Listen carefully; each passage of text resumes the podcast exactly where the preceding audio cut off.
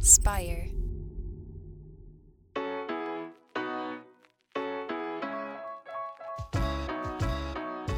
Welcome back to Starting Now. I'm your host, Jeff Saris. This is the show where I talk to entrepreneurs to reveal the unexpected paths to entrepreneurship. Today, my guest is Jay Acunzo. You can think of Jay as the podcast whisperer. He knows a thing or two, a dozen, a hundred, a thousand things about podcasts, and he is very prolific in his creating in terms of podcasting and show running. He also has a docu series for Help Scout. But the level of production, the just the content itself is phenomenal. I really, really appreciate the stuff that he does, and I think that that you will as well. And I hope you check it out at the end of this episode.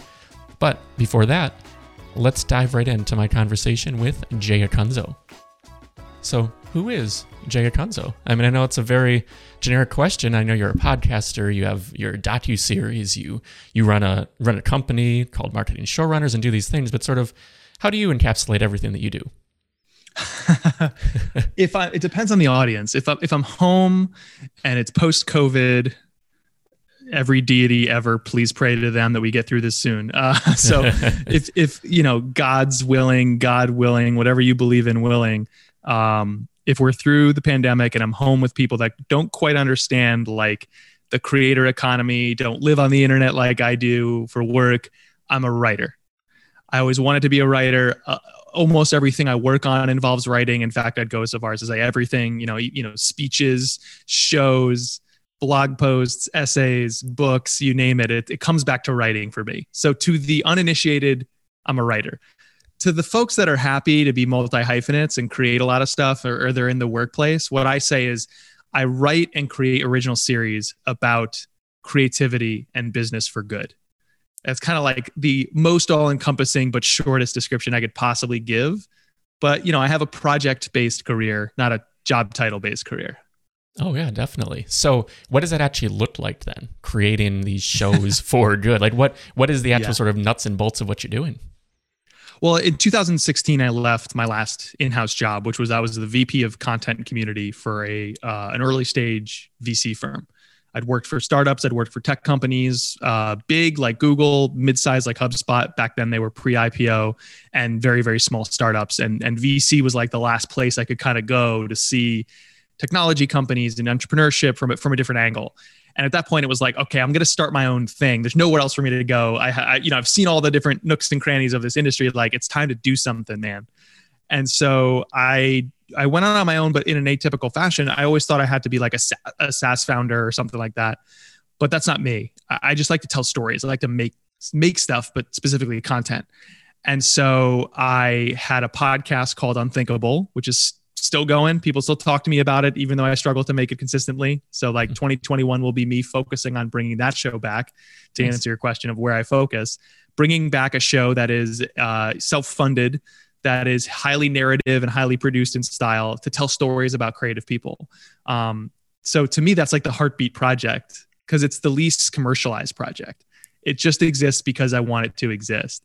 So, I had that show back in 2016 and I started getting inbounded for speaking engagements for you know other brands who wanted me to make a show, uh, Drift, Flipboard, uh, Wistia, and my favorite ever, which was with Help Scout. I got to live out my like Anthony Bourdain dreams. Uh-huh. Help Scout, which is a customer support uh, software company, hired me to do an in the field docu series called Against the Grain, which was unbelievably fun. Like I kept looking at the producer and the DP like are we getting we're getting paid to do this? Really? They're letting us do this? Because we were we were truly producing a documentary series out in the field, looking for companies and talking to these businesses that don't believe in the winner take all hyper growth, you know, extreme end game capitalism that I think does a lot of damage on the world they believe in building businesses, for profit businesses, based on a shared belief system with their communities, based on doing good, greater good for the communities, based on craft and putting people and customers at the center of everything, you know, not just how fast can we grow to hell with any consequences. And so we got to do three of those stories, and then the pandemic hit. And so you kind of find me in like many people, I'm in this mode of like reinvention and, and looking forward and seeing what's next. Yeah, so much has changed this year. And like I see, like you're going into courses and things, but before we get too far, that I love that series, Against the Grain. Like once I Thank looked you. at it, it is it's gorgeous, just like your audio. I mean, your storytelling is at a level that I feel is just beyond most content that we see out there. And it really shows that you're writing your um like even your like your personality and everything because you've been doing this for a while. You've found like you've sort of crafted that over time. I I can't tell you how much I appreciate that, and at the same time, like wholeheartedly disagree with that. not because like like some of the stuff I can totally acknowledge. Like uh, Against the Grain looks beautifully shot. The the the producer um, Tyler uh, Bouchard and Travis Wilbur, the DP, they did an amazing job. Um, but I find myself constantly looking at others like, how do you do that? and also do that consistently where it's not a one-off thing or a random stunt or you know like somehow you struck gold and somebody paid you for a flighted project that then dies and you're back to the grind. Like i find myself constantly looking out at others i admire being like that's that's the good stuff. And i'm sort of like either aspiring to that or trying to mimic that at a distance. Like i find myself looking at my work and being like okay it's kind of a a, a distant echo of the things that i want it to to actually be. So while I totally appreciate, ex- I accept and receive the compliment, I do think that we always end up in that position as makers of anything where we're like, if I could just do it that way, I'd be satisfied. Then we get there and we're like, cool, I'm here now. What else is there?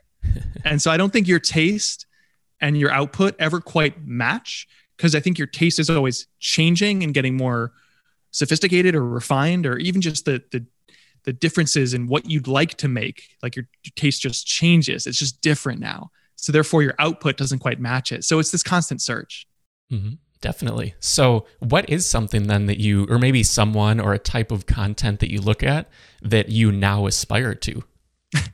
So anybody who's ever heard me interviewed is going to say like here comes the bingo card the center no- node on the bingo i'm going to put the chip down right in the middle here's the free space for hearing me talk about storytelling and creativity because i'm saying this name once again it's anthony bourdain Mhm. um, to me, I think the business world and the working world deserves, it needs and deserves the types of stories that he told about cultures, food, uh, and society more broadly. The, the workplace is, is a source of tremendous pride and every emotion on the human spectrum for people. And yet the content we so often get around the workplace, whether it's career advice or, you know, more business tactics in education, it always feels stiff. It feels redundant to a lot of the other stuff out there. It feels like the, it's the lowest common denominator. It's like the cheapest possible worst version we can put out for the dollars we have. Just get me over content. And we deserve so much more as people who care about our crafts and our, and our work um, business can do tremendous good in the world if you let it if you design it that way and so bourdain had this magical way of pulling out meaning from the seemingly day to day you know yes he had gorgeous b-roll from an exotic location or city you've never seen before. But also, he was sitting down eating common food for the people he was visiting. He was with a, a grandmother and her granddaughter who would translate, and he'd have an amazing meal and, and they'd tell magical, powerful stories. And I heard him accept an award once where he said, you know, all I do is I ask I ask simple questions. And so often it's the simple questions that lead to the best answers. And business content, we overthink it we try to get smart and profess to be smart so people take us seriously we want to cover the biggest names and biggest brands the, the career advice is like retreating to the bottom of the pyramid the most possible people thinking somewhat highly of us instead of being deeply um, like a resonant thing in the world for people, a memorable thing, and pushing people forward instead of pandering to them. Um, and that's what Bourdain did in every sense of the word. So I'd like to do that in the business world, and I am so far from being able to do that, Jeff. But like, that's when I look at like what I do now and what I'd like to do. That's the gap for me. hmm I mean, I do. I can definitely see that through line though. Like you are, you're telling stories in a way that really brings the audience in, makes you feel like really understand what this person has gone through, how they've gotten to where they are. Like in terms of your practice for doing that, I mean, because Yeah. I believe you have an English degree and everything, so you you've Yep. been writing for a while. Um, but what what type of practice do you take for towards storytelling? Like what kind of approach, I guess? It's funny. I think there's like this mirage a lot of creators put up when they're asked questions like that and i'm trying to fight the urge to do it. Like my brain is telling me like invent a system make it sound good. It's a lot of trial and error quite frankly. It's a lot of being like um, i want to make this. I want this to exist. I'm trying it. It's a cheap version of my heroes version and who you know they themselves were copying someone else in some distant corner of their minds. And so it's just making stuff. It's focusing on the body of work less so the project or the idea. And I think as you do that, you start to find systems and processes. Like, for example, creating a premise for a new show or reinventing an existing show, you can put process to that. Like, I think, you know, you can move from messy, sloppy writing based on frustration to a multi paragraph little exercise called the empathy statement which you know if it's like um, it's like the starter dough when you're cooking dough when you're baking bread or pizza dough. The starter is like this dense little thing you use to start baking the dough. Well, the empathy statement is like the densest, most powerful bit of copy you can possibly write, and it's a sign you it's a sign you've developed your ideas. So you can do stuff like that. You can put process to it, developing a premise, developing the format of your episodes, like actually documenting what is the rundown, and then tinkering on that routinely. Um, really good example of that from my work is Three Clips, which is a mm-hmm. podcast I now host. It's kind of like Song Exploder meets inside the actor's studio for podcasters. so we're dissecting another podcaster's work and you hear it, like we're clipping it and you hear the three clips. Then we're having deeper conversations about their career and the craft and the philosophy of creativity alongside the project we're deconstructing. Um, so it's a very meta show. Podcasters taking us inside their podcasts. And uh, Three Clips is highly segmented. You can hear it as a listener. I introduced it to you but even stories like help scouts against the grain when i worked on that show um, we had a rundown documented. So we had the uh, like ideal typical episode block for block and we would play with it and tinker on it. So again there is process put to it but if people are looking for a place to start it's just shipping a lot of work you know it's almost like the more you can do the more you can practice the better you get in anything right? So rather than try to agonize over the simple answer just start making stuff and then reflect on it and get better. So think of it that way. It's like creativity equals repetition plus reinvention. And that to me is the formula if there is such a thing. And it feels like work and it is work but you find a lot of joy in it and you get better faster too. Yeah and with a lot of time too. I mean because putting in the putting the effort and delivering or producing mm-hmm launching, shipping, however you want to look at it. I mean, that is the big part. Because if we just keep it internal too, we don't have the same level of maybe investment because it's like, oh, I like this. Only I'm only doing this. I'm not putting it out into the world and seeing what happens and you can't learn and get better like i said just creating stuff is the process of of never ending improvement ideally mm-hmm. and um, there's not like an arrival that you finally feel like i'm here now like i said yeah. earlier it's like i i still look like thank you for saying nice things about my work. I i've lost sight of that and i, I need to hear it because i'm so focused on other people that i admire right? Um and so you know i think we we tend to put the stuff on the pet on a pedestal you know big ideas and big projects but it happens in the micro. You know, that's why three clips endeavors to break down people's great podcasts a few pieces at a time instead of some hero's journey story like how I built this. I think if you know if you listen closely, you can even hear those types of stories that are like the gold plated stories meant for lots and lots of people. You can hear little threads popping up like okay they they touched briefly on the the struggle there and so I, I, think if i if i were to really understand how this person built what they built i need to pull that thread and not just use it as a nice little story point, but actually like think about that friction and live in it for a while because they didn't have a smooth process either. Mm-hmm. So I, I think we're like too busy looking for the pithy answer to all this stuff when in reality it, it is a lot uglier. And I think all of that gets easier to stomach if you're just like, I want to make stuff because I want it to exist instead of I want to make stuff because I want to trigger some giant outcome right away. Mm-hmm. And when you're pulling that thread, then it sounds like that's almost, I don't know, would that be in the research stage, knowing that I want to go in and pull on this thread? Or is it something maybe you go through with your interview and shooting, whether it's video or audio, and then you go back and, oh, you know, I actually want to dive deeper here? Like, sort of, where, where in the process do you see that? Yeah, I mean, as an interviewer, I'm sure you feel this too. Like, if you see me light up to an to a question and give an answer that feels a little bit different than the rest of the answers I gave, you're like, okay, he's snapping to attention and there's something more hidden there. Or he got excited, but he generalized and I want an example. So let me ask for an example. Like you get these little subtle cues from subjects all the time.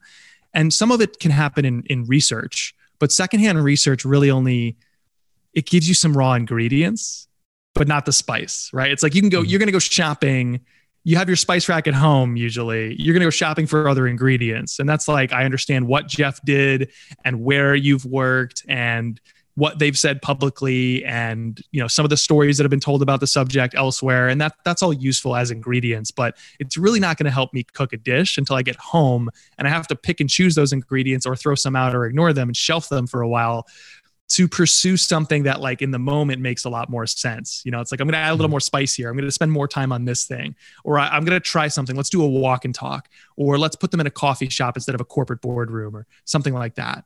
And so to me it's like you have all these tiny little things at your disposal but you're keeping the big final product in mind. So it's very similar to cooking in that way. And i think that's why i like it because i'm italian and everything comes back to food. Love that um, so one of the things I like to just dive into too, we don't talk a lot about money. I feel like just uh-huh. culturally. Uh-huh. Yeah. So I just like to sort of dive in wherever you're comfortable and just be like, so how do you make money at what you're right. doing? Yeah, I tweeted out a while ago. I was like, who here has clarity around how I make my income at the end of the day? Because like I see a lot of other creators and I kind of wonder the same thing about them. And I want more people to understand how to earn a living on their craft. Mm-hmm. Um, so I'll walk you through the layers of it and I'll be as trans like ask me anything, I'll be as transparent as you want me to be. The first layer of it, like leaving the day job in 2016, was public speaking. So I had a great mentor and and I call him a friend now, Andrew Davis, who I think is one of the best living speakers and business thinkers alive, Andrew Davis. And he was starting a management company for up and coming speakers. And he kind of, we had beers in Boston together and we were rapping about a few different things. And he told me about this idea, and he'd seen me speak for free at a, a conference in Cleveland called Content Marketing World, and he was like, "I think you could do this professionally, like get paid to do it." And I was like, "Okay, sure, whatever. Like, you're crazy." But he showed me the ropes. He taught me how to speak professionally. In, in other words, manage the business side and the creative side um, using systems and processes and get get in with like small gigs at first and earn new leads through those gigs and keep the flywheel going from there. Um, so that was the first layer of it. The second layer was because I was trying to support the speaking with my show Unthinkable, I got inbounded to make shows for brands. And the first one that asked me, I was like, uh, "Yeah, this sounds awesome. Sure." Um, I think it was Social Media Examiner, which is a trade publication, asked me to do like eight basically ads, but story style ads that they would run on their podcast about their own event. So I would like talk to a bunch of people and splice together into a story. And, you know, the CTA at the end was buy your tickets now. And so it wasn't really a show, it was just kind of story style ads in someone else's show. And then another brand came to me and they wanted me to make a pilot for them. And then that pilot led into like a pilot series for them. And you kind of, I just built up from there. So now I have two income streams speaking and making shows for brands. Well, making shows becomes a production company or an agency, which is not what I want to be doing forever. Like, yes, I love working with clients to make great shows, but I didn't want to build a services company. And so I said, all right, I can also teach this stuff too. And that can diversify me further. So I developed a workshop, kind of using all the lessons learned of doing like, I think it was ended up, ended up being 12 different client shows and a couple of my own. I was like, okay, there's process here. And I keep having the same conversations with everybody. I can teach it. And that led to last year me doing some like eight week intensives online with cohorts of people. So now I have speaking plus show running plus workshops. And there's no more time in the day. And I need to find more efficient ways to make revenue. So the workshop becomes a course. I can sell that to infinity because it's pre recorded. Um, and right now, you're finding me about two or three weeks out from launching a membership group test which would really heavily fund Unthinkable and actually inject some of the members who kind of earn their way forward into that show to be voices themselves and creators and you know looked at as people that that know a thing or two about story. So that's a lot of a lot, right? It's exhausting. It, it never feels certain. Um, speaking, I got punched in the mouth at the beginning of the pandemic, as all speakers did, and I'm still finding a way to find that revenue again. So it, I never quite feel like it's done. I figured it out, but that's how far I've come so far. And when you started then with speaking, that is a big leap for someone who maybe just quit their job, lost their job to go right into speaking is um, you sort of need that credibility. Would you tie that back to the relationship that you had with the person who was mentoring you, or were there with other Drew. channels? Okay. Yeah, I mean, I wouldn't be here. You wouldn't be speaking to me if it wasn't for Drew. Um, okay. He's been such an influence on my creativity and my production of content, my speaking, everything. The way I think about things. Like, I'm not much of a systems thinker, or it wasn't anyway, until I learned from from Drew, and it actually unleashed more creativity instead of what I thought previously constraining it. Um, Drew taught me that if you want to speak, you have to speak, uh, which sounds too pithy for anyone to actually act on. So let me just go a little bit deeper there it take all the free gigs you can, take all the cheap gigs you can, organize your own membership or community group online or offline to moderate panels, beyond panels, give talks to the group, um, start a podcast where you have to be a performer and be on a microphone a lot. Basically, start doing it. And you're looking for that little groove to start forming where it's like, okay, in this industry or this community, people are now starting to ask me to continue to speak. If you want to speak, speak because that'll lead to more speaking. And so I didn't feel like I needed much credibility. I think everybody has credibility in today's day and age because you can access knowledge. Knowledge is not the thing that gets a speaker hired. It's more about the exploration you're willing to go on in your career. So the shift that Drew helped me make is to stop trying to be an expert and out expert the millions of experts out there and to start being an explorer and ask questions that like Google can't answer in his words um, and then publish content about that. Why, why is there so much average content in the marketing world? Um, why are best practices things we so celebrate when there's so many obvious problems with following best practices blindly? Why, why, why, why, why? And publishing lots of content publicly on that journey so that when you get on a stage, you're here to present what you found, not what you are. You're here to say, like, okay, you are sitting at A, I'd like to get you to Z. So I'm going to lead you every letter of the way kind of mimicking the journey I've been on for several years, looking into this stuff. And so I think we should all be better served as if you're an aspiring speaker, think of it like you're a big concept author, right? You're writing a, a book about teamwork, you're writing a book about innovation or whatever it is. And you're like, okay, I got to find the idea and build it. I think that's even better. Not find it, but build it. So I, I have a thesis. I'm going to pressure test it. I'm going to talk to people. I'm going to publish content. I'm going to research. And over time, I will have found enough stuff and reflected on it and codified it to publish the book. It's the same idea as being a speaker. You don't need expertise to do that. You need curiosity. And I found that that was actually a better tool to be a paid public speaker than expertise.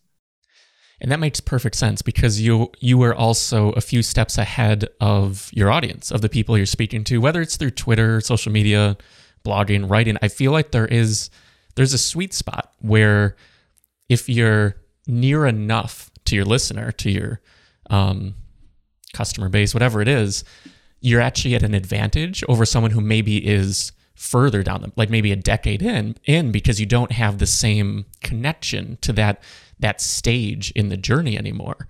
So yeah, that's great advice. I like I th- that. I think I think that's right. I think the other thing too is um, your expertise ha- has a limit.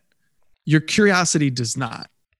And so when you get on a stage, you're able to inspire people. You know, keynotes, the things that get top dollar get top billing, right? And the the, the broad audience keynotes uh, broad audience is the wrong way to say it because you want to be specific. The the entirety of the event is attending your speech unlike a breakout where you might pick and choose among five competing speakers or more at the same time slot. So whereas a breakout is a how to speech a keynote is a how to think speech. And it's really easy to assume you can do a how to think speech so there's a lot of bad ones um because you feel like oh i don't have to have done this before. I can concoct some idea or i'll be a redundant version of simon sinek's start with why. This seems to be where everybody retreats. Um but if you actually craft a good keynote that's worth seeing and actually has an impact in the room people then want you to come to their event. If you do a how-to speech it's kind of you're kind of done. Because i can take back the steps that I got in my notebook and tell my teammates or share with my association. I don't really need a blog post manifest on a stage. I need an immersive experience that changes the way I see, the way I think, and subsequently the way I act. And that's really what a keynote is good for. And, and they're best experienced It's not like an injection of knowledge, then you're done. It's not a transaction. It needs to be some ways transformational. Um, you know, there, there, that that tips too far in the minds of a lot of egotistical speakers. you know, you're doing a service, but you're not that special. Chill out. But it does need to transform. It needs to change you, not just teach you, not just help you, not instruct you. It has to change you. Yeah, and how would you define then changing? Like what when you're trying to find that thread to pull on pull on, what are you trying to maybe change or what are you seeking yeah. out from your curiosity? I think the difference is uh, does the idea and the way you're packaging it give you the audience, whether it's through a podcast, a video, writing, speaking, but let's we can stick with speaking for the easy visuals here. Does the idea have compounding value in use cases? Um, the analogy here is if you're a keynote speaker, if you're trying to get paid on your big ideas, the, the shows I like to create uh, in audio and video form, I, I want these to be like compasses, not directions. Directions are like my list of steps you should take on this path, A to B. And what happens is, as I draw that on the map, I'm basically saying, like, okay, so number one, if the terrain changes, you're kind of out of luck because I'm handing you this map and the map is finite. If there's an obstacle in your path, which, which almost assuredly there will be, and the one that I couldn't anticipate that was going to exist in your specific situation, if there's like a tree down on your route that I've drawn for you, you don't know how to get around it, right? Because I'm giving you directions, the seven step plan, the how to. But if I hand you a compass and I teach you how a compass works and why it's important, and I show you how people become great navigators instead of great direction followers, you become one too. And you can walk into any scenario, regardless of the variables you face, and figure it out. And to me, that's what a good, well wrought, well developed big idea does for people is it gives you a compass and it makes you a navigator instead of you trying to draw directions for someone else and say like follow my list and I think the hardest part of all of this is you have to be willing to give up ownership of the idea and stop hoarding knowledge and give that away freely. Because if it's all about the steps that you've taken in your career or the steps you'd prescribe to someone else, it's easy to feel proud because you're like, I've figured this out. I have the answer. But when you're exploring a big idea and building it, it's more like, I don't have the answers. So I'm, I'm going to go figure it out. And by the way, that's what a show is good for. It's, it's like, I don't know how to get to the mountain peak, but I see it blurry in the distance and I'd like to get there because I think it's a better place to be than where we're at now. So join us on this journey as we go. I, I don't have all the answers. I'm going to go exploring. You're invited on that quest. Come with me. And I think that's a far more powerful way to inspire people, but also build community around good ideas. Absolutely. And I mean, that ties right into premise, which is a big part of, of your course and the thing that, that you're promoting right now and finding the premise for the show and why someone should follow along. How how do you define say premise and maybe um, cliff notes of because obviously you have an entire course on this, but like cliff notes of how someone may go about developing that for themselves. Right, right. And the, the reason I named the course Growable Shows is because that's what does the growing. It's not the channel you put your show on. And this is true of any project. It doesn't have to be a podcast or a video series. It could be your newsletter, it could be your blog, it could be a book you're writing or an ebook. Um, the premise is what causes people to feel motivation to subscribe. And in a very specific sense, they're aligning with your beliefs or they're subscribing to your ideas, the way you see the world, the point of view, the frustration you feel with the status quo, and this idea, this vision for like what the future holds. They're subscribing to that stuff. And the byproduct is they'll click a button or join a list. And we're so focused in today's day and age on the on those parts, on the byproducts of actual subscription. And so it, it, starts there. Your premise is the idea driving everything, the hypothesis you're testing, the conceit, point of view, or gimmick and it's meant to provide people with motivation to subscribe. And we've all experienced the shows where someone describes the premise or we see the tagline or the subtitles and, and we're like, oh, that's what the show, oh my gosh, that hit me like a lightning bolt to the chest. Like I'm in. That's for me. We've all experienced that, but it's not lightning. Like you can capture that lightning and like actually, you know, use it over and over again. And so, uh, you know, I hate the idea that the muse is what we're waiting for. You can build your premise, you can develop it. Uh, which is what the course is about. And so, but the, the cliff notes of what a premise really is, if you look under the hood, it's just the combination of two things. It's the topics you explore and then the hook you use to explore it, like how you go about it. Um, so we are exploring Um, let me give you a good example here. I'll give you a pop culture example and a business example. Pop culture example comes from a YouTube show called Hot Ones. the topics interviews with celebrities. Not differentiated, but the show's a smash hit. Why? The hook. Hot Ones is where the angle, the conceit, it's called a gimmick. In this case, it's celebrities will eat progressively spicier wings as we ask progressively deeper and better questions. That's a hook. It's a gimmick in this case, one type of hook. Um, is another thing I learned from Drew Davis is that the types of hooks that exist in, in TV. And uh, so that's a pop culture example. Business example, there's a software startup in Indianapolis called Lessonly that sells learning and development training software for your sales teams essentially. Like you want to train your sales teams you use their tools internally so you buy lessonly well dozens if not thousands of shows exist interviewing sales leaders talking about the latest sales tactics and trends.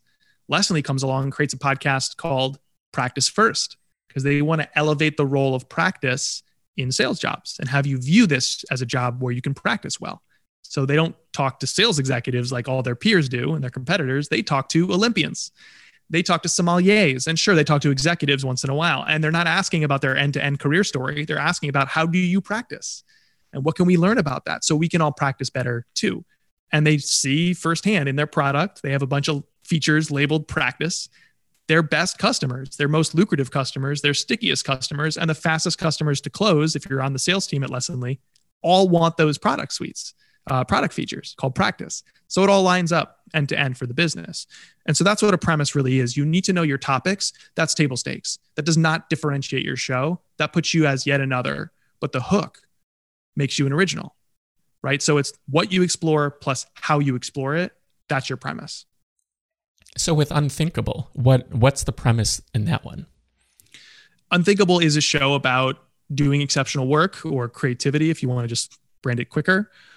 But our hook is that we'd like to illustrate how breaking from the convention is, in fact, not that unthinkable.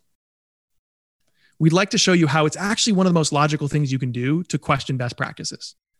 So, unlike Hot Ones, which has a gimmick, Unthinkable is much more like Lessonly, which I would, uh, or Practice First, which I would deem a quest, another type of hook. The gimmick is really easy. It's a little gamified conceit, eating spicy wings.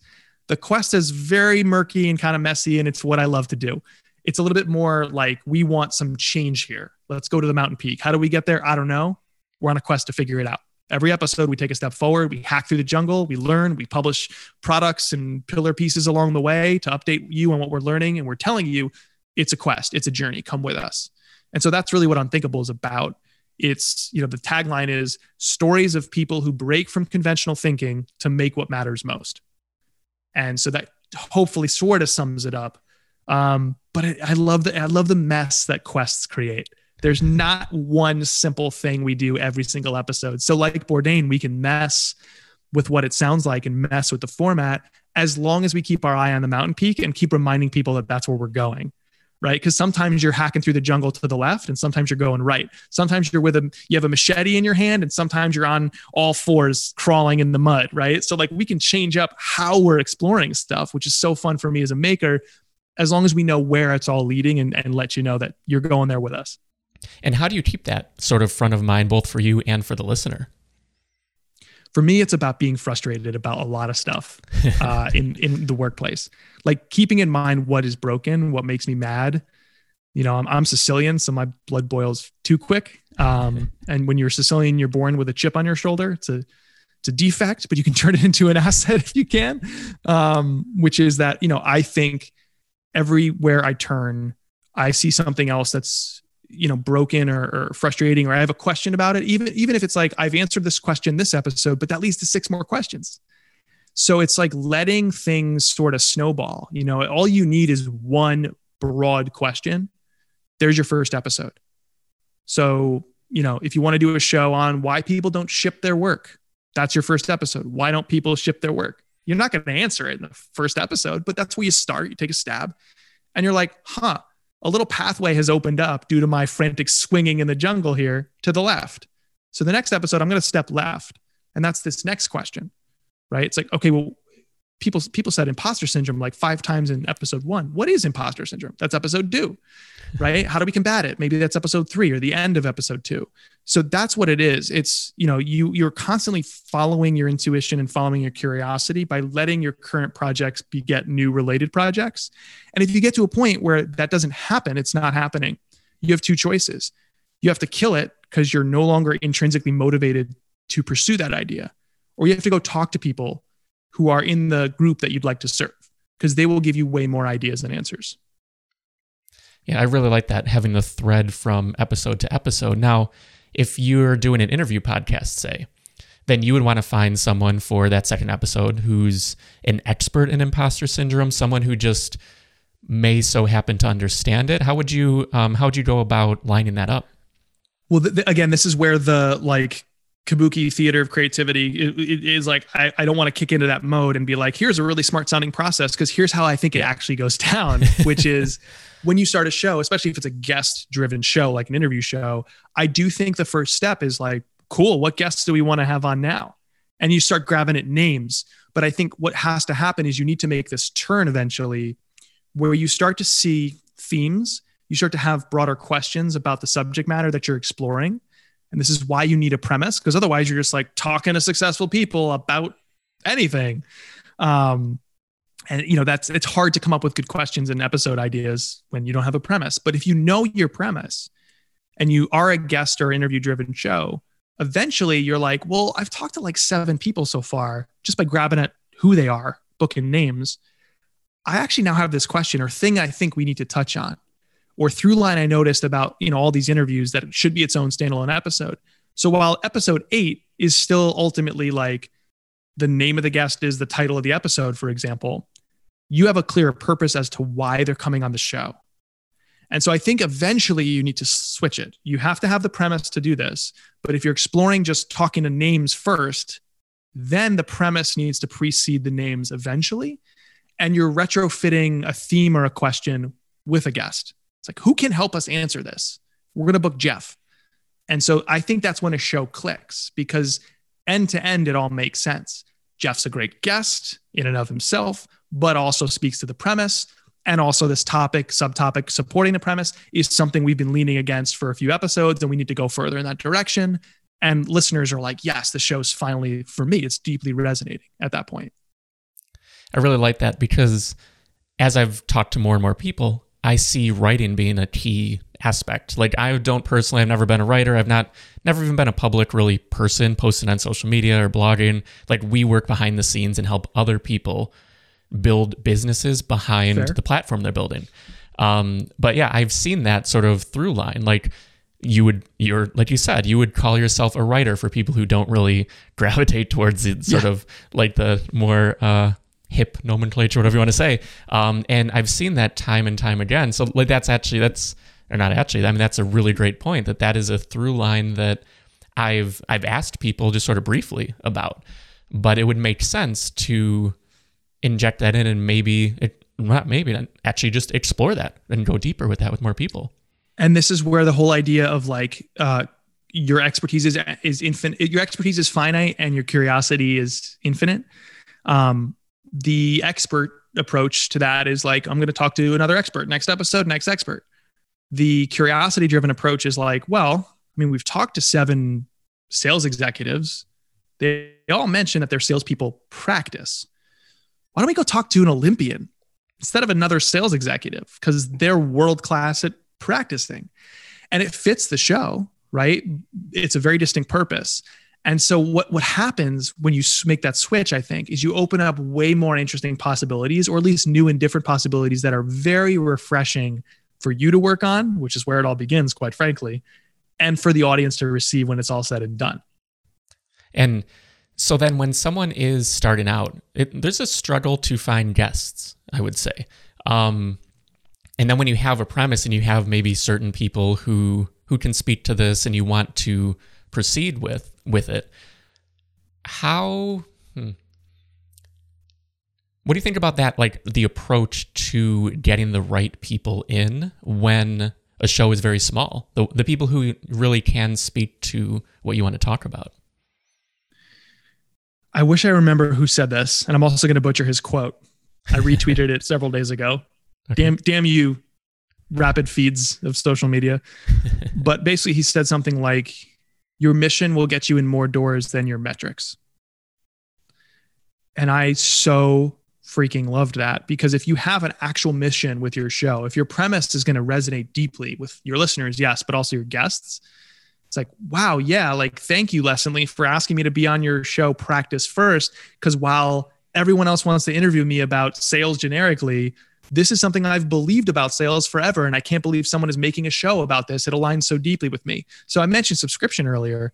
There's a sense of subscription when somebody agrees to appear on your show as a guest they're subscribing again not clicking the button necessarily they're subscribing to your belief system so if you do have that clear cut premise and you can articulate it to someone that's kind of what you're pitching you're not pitching the longevity or size of the show you're pitching that you're like this is a change making vehicle well we're exploring something underexplored or we believe something that needs to be shouted loudly and spread more like this is broken and this is a better way and we're journeying to figure out how to get to the better way and people react positively. I mean, like you're not going to reach every guest, like the person who's just trying to promote a book and they're on the circuit, you're not going to reach them. And, you know, there's a debate to be had about whether or not you'd ever want to. But I do think you'll win over, if not your dream guests, slightly larger name guests than you anticipate from zero, from scratch when you're starting out, if you lead with a clear premise for the show, which, oh, by the way, means some people who hear that are going to be completely not opposed necessarily, but just like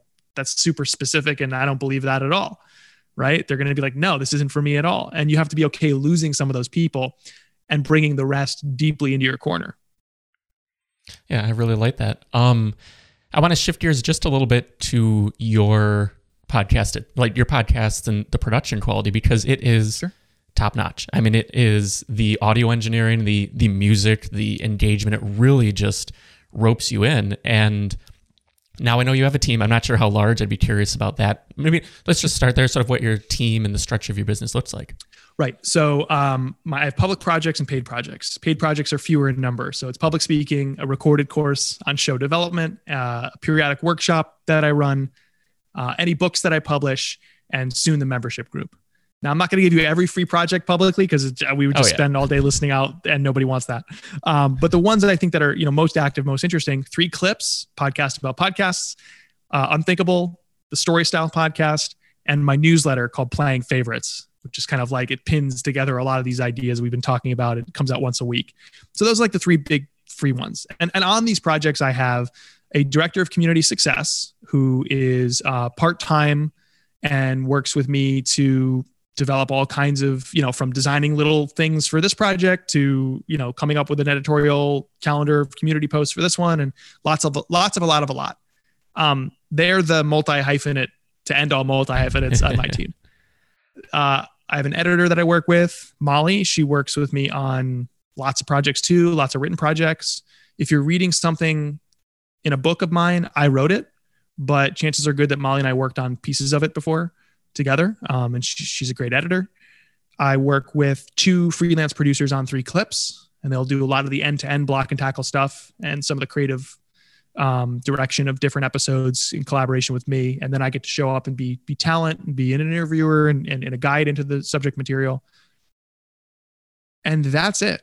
So two part-time producers, a part-time editor, and a part-time community manager.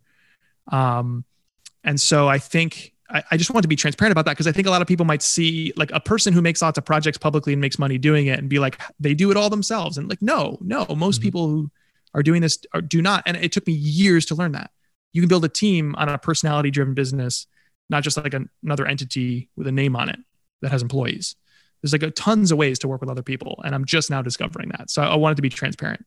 And uh, I totally forgot your question, but I thought that was important to share. oh no, I mean that was yeah, that's where I was starting. What your the structure of your team looks like, and how long ago did you start? Because you said you just sort of you're discovering it now or recently. How recently did you start working with people? I mean, that's help? why marketing. That's why marketing showrunners exists as a website because it was my attempt to be like, if I create a branded thing instead of jayacunzo.com, which is getting a whole big facelift in March, and marketing showrunners will take a back seat because anybody going to that site is is going there because I'm writing there, and mm-hmm. or it's my show. And so it's like, well, I should just put that on my personal site. E- embrace that, like, you can be a non douchey, personality driven business and not be full yourself or, or full of crap. And, you know, fight hard against the perception, I guess, that putting your big face on your website makes you full yourself. There's just so much negativity bottled up in this, like, weird personality driven culture um, that I dislike. But I can still put that aside or deal with that insecurity and have a team and use my personal site as the HQ. And so that's kind of what it's becoming. So it took me a long time to realize I can still work with other people. I can still build a thriving business. I can still serve others without having this like logo and brand name that is different than than what I do.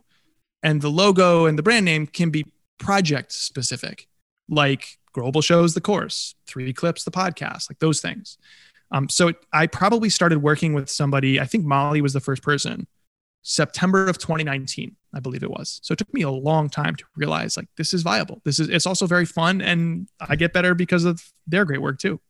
Mm-hmm. Yeah, it's tough to be 100% solo. Like my business partner and I, it's it's the two of us. We do everything in house, but mm. without one another, it, it'd just be impossible. I mean, it just right. doesn't work that way. Like what really speaks to us is sort of that minimalist business approach, which I would say you're on that same path. Like you you don't have employees for the sake of employees. You have found needs and you've filled those needs. And that that to me is very valuable. It's something that I yeah. think a lot of people might see sort of employees as like a vanity metric where like, oh, I have 12 people that are working for me, but that also means I need to pay 12 salaries. I need to do all of these things that aren't necessarily right maybe giving the return beyond the sort of um, the feeling that the person has. A big part of my first book was about essentially self-awareness in decision making in your work. A lot of people they, they, oh it's a best practice I'll do it. And it's like best practices are not the goal actually. The the goal is the best approach for you. That requires you to add in the you right? Like your team your unique situation yourself. So we don't we're not taught this in school which is a total shame. But you know self-awareness comes i think often from hard times and reflecting on them. Uh, and so i disliked a lot of jobs with logos that people look at and they're like you would love working there. Insert any human here. Like google i hated my job at google. Like i just felt i would like i was I, I was not creative. I didn't like the end product which is selling advertising. Um, i didn't like any of the kind of like creeping ideas. This is back in 2008 but so before we knew this now that like this is the surveillance economy that you know explodes someday. Didn't like the creeping sensation of that. Like there's a lot of reasons i didn't like that job. Um but in general one loves working for google one should work for google if one wants to work in tech uh, no one here is one like you're you and so getting that self-awareness is very important and i think back to your point on building you know not having employees for the sake of employees it's like one to be successful should build a business that can support employees. Well, I'm, I'm not one, I'm me. And I realized very quickly, like, I don't like management. I don't, I like to make. Um, I do like working with others, however. I do like teaching others, however. I do like some of the things about management, but not actually managing. Um, the mechanics financially of my business probably will never support a lot of employees, like, and on down the list. And so it's like, you just have to be like, this is who I am and what I like, which is, those are hard won insights. And as a result, I have to accept not having the thing that opposes that idea. So if I want, you know, the personality driven business, I can't also split my time sort of in weak fashion supporting a third party name. It should just be me and my work, right? I can't support 16 employees. I can support a bunch of freelancers and on down the list. And, and I think the kernel of all this, Jeff, just to end this little soapbox rant, is control versus certainty like in one's career, back to the generalization, um, you're like, you want to find a job that gives you freedom to be you, but also pays the bills and has certainty of direction and the job will be there tomorrow and the company sounds nice when you tell others you work there. Unfortunately, in the real world, those two are inversely proportional. The more control you have, the less certainty you probably have. If you're going to be a total control freak, go start your own thing. Know that there is zero certainty. if you want lots and lots of certainty, go work for Salesforce but stop complaining when everybody around you is stepping on your projects and your creativity because Salesforce is designed for certainty, not control. So you're giving up all your control to go work for a huge corporation like that. And there's trade offs in between, right? There's a gradation here. So know that the more of one you have, the less of the other you also have.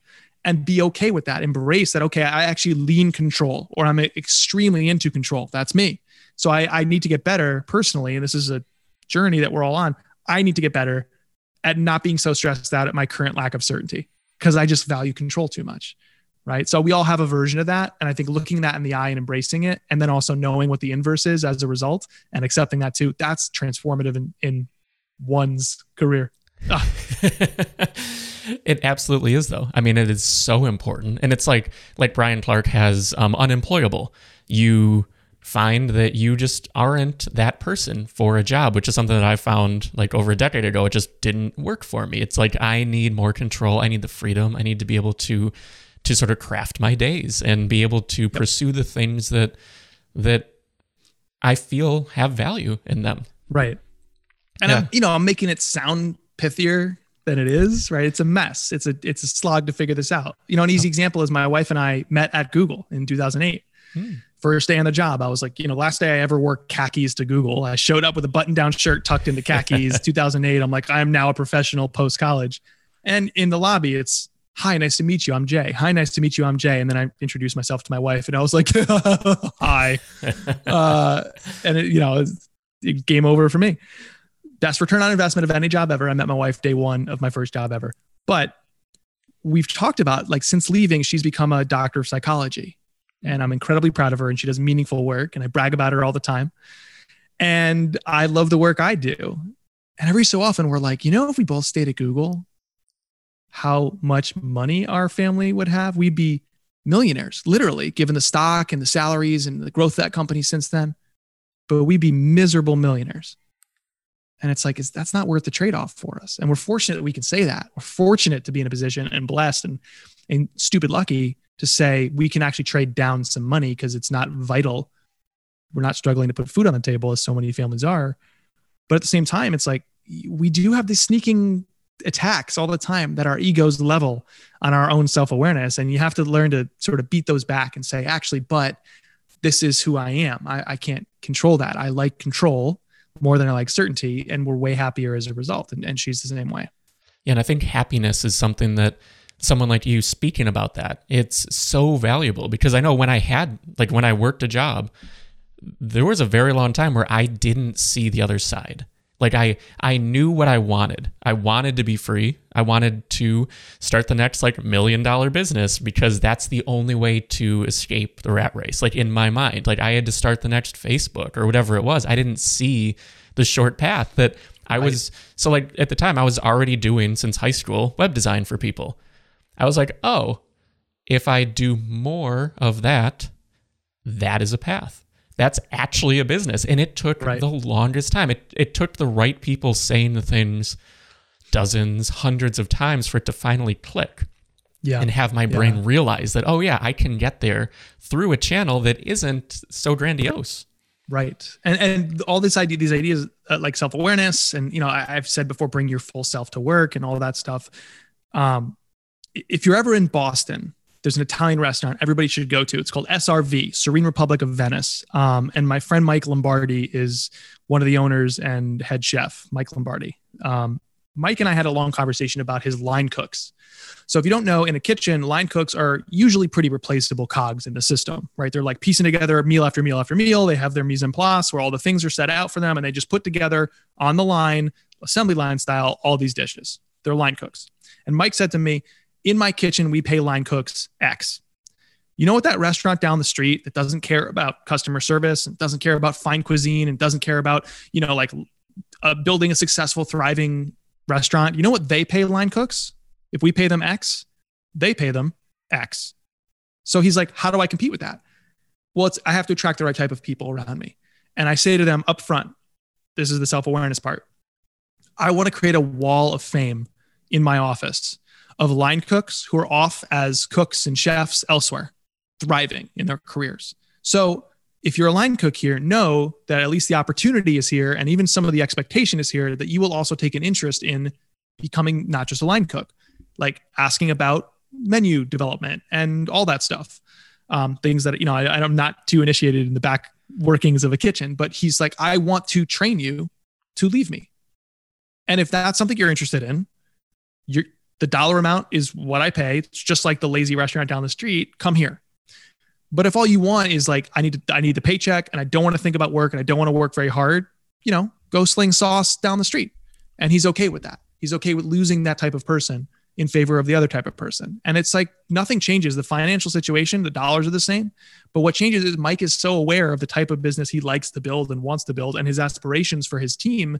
And he leads with that. And, and back to that quote, you know, your mission will get you much further than your metrics. And I think it's working for Mike. He's in, he was the number one rated Italian restaurant in Boston. I haven't checked in pre pandemic and how that's changed, but he's thriving and they're thriving. And I know they're still, they're kicking through the pandemic just fine. And I think a lot of it is the mission and the self awareness that the team has, like helpful friction to bring the right people your way and repel everybody else. Yeah, I think that's wonderful advice. I mean, yeah, both internally and externally for the people underneath you in your company, but also for yourself. Sure. Yeah. So I don't want to take too much of your time. This has been wonderful. Like, thank you so much for taking the time out of your day to chat. It was, it was a lot of fun. You're a really great interviewer, by the way. Oh well, thank you. still figuring it out. Still very early. Just just learning. Hopefully, getting a little better with each episode. So we'll see how it goes. But um, where should we send people to check everything out that you're up to? Yeah, um, you can go to jayacunzo.com. Everything's going to be there. Um, it's kind of a mishmash of stuff. It's a Frankenstein monster like site right now as we speak in the end of January as of the beginning of March, it's going to be a completely different site. It's going to be a breath of fresh air. I think it will align with stuff you like, Jeff. It's going to be much more minimalist in its design. Um, the phrase in in my head and with the designers I was working with was soft with significance instead of being so shouty like my current website and lots of other other websites out there. So jayacunzo.com. I'm also just infinitely available on Twitter. Um, so please feel free to reach out if anything I said was interesting or if you have questions about the work I do, like give me a shout on Twitter or head over to the website and I'll see you there. Sweet. So again, thank you very much and take care. Thanks, Jeff. A big thanks to Jay for joining me on this episode. Be sure to check out everything he's up to at jayacunzo.com. That link will be in the show notes. As always, this episode of Starting Now is brought to you by BYLT. At BYLT, we help you get started online. Whether you want to start a blog or a business, head on over to bylt.co. That's B-Y-L-T.co to get started. BYLT, your website, built for you, simply. And finally, if you enjoyed this episode, be sure to subscribe on Apple Podcasts, Spotify, or wherever you're listening right now. Also, be sure to check out the video version, which is on YouTube. It's a sort of three camera setup that I'm really proud of. So I hope you check it out and let me know what you think. And that'll do it for this week. Again, I'm Jeff Sarris. This has been Starting Now, and I'll see you next time.